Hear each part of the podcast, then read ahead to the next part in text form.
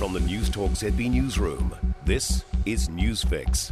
Good morning, I'm Niva Retimanu, and this is your morning news fix for Tuesday, 1st of February. In this update, employers are being told it's okay to discourage workers from travelling, but they can't stop them altogether. Newstalk ZB has learned some workplaces are sending emails to staff asking them to avoid personal travel between regions in case they get infected. In the red light setting, people can travel anywhere they want for any reason.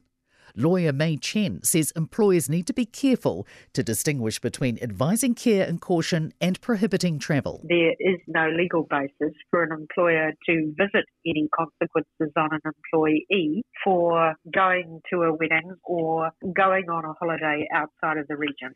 A war of words between Charlotte Bellis and Chris Hipkins. The pregnant Afghanistan based reporter has hit back at comments from the COVID minister about her situation.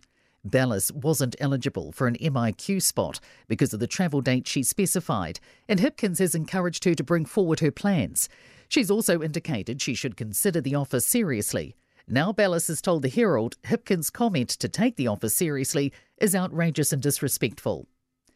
Death by a thousand cuts for the events industry in Christchurch, with the country's biggest one day music festival cancelled due to COVID 19. Team eventers called off Electric Ave, a Christchurch festival that sells about 30,000 tickets.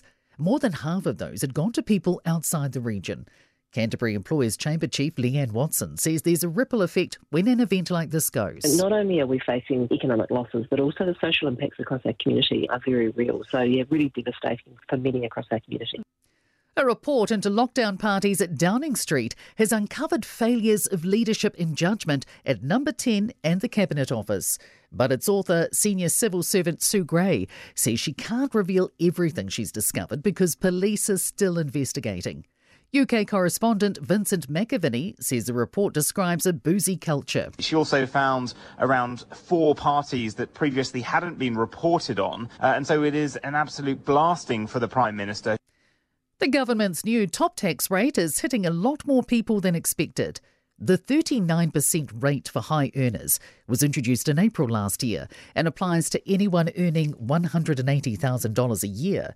At the time, the IRD estimated it would affect around 75,000 taxpayers, but figures obtained by the Herald show it's actually 119,000. National's finance spokesman Simon Bridges says it shows rank incompetence on the part of the IRD and the government, and he says they've swept a lot more people into paying more tax.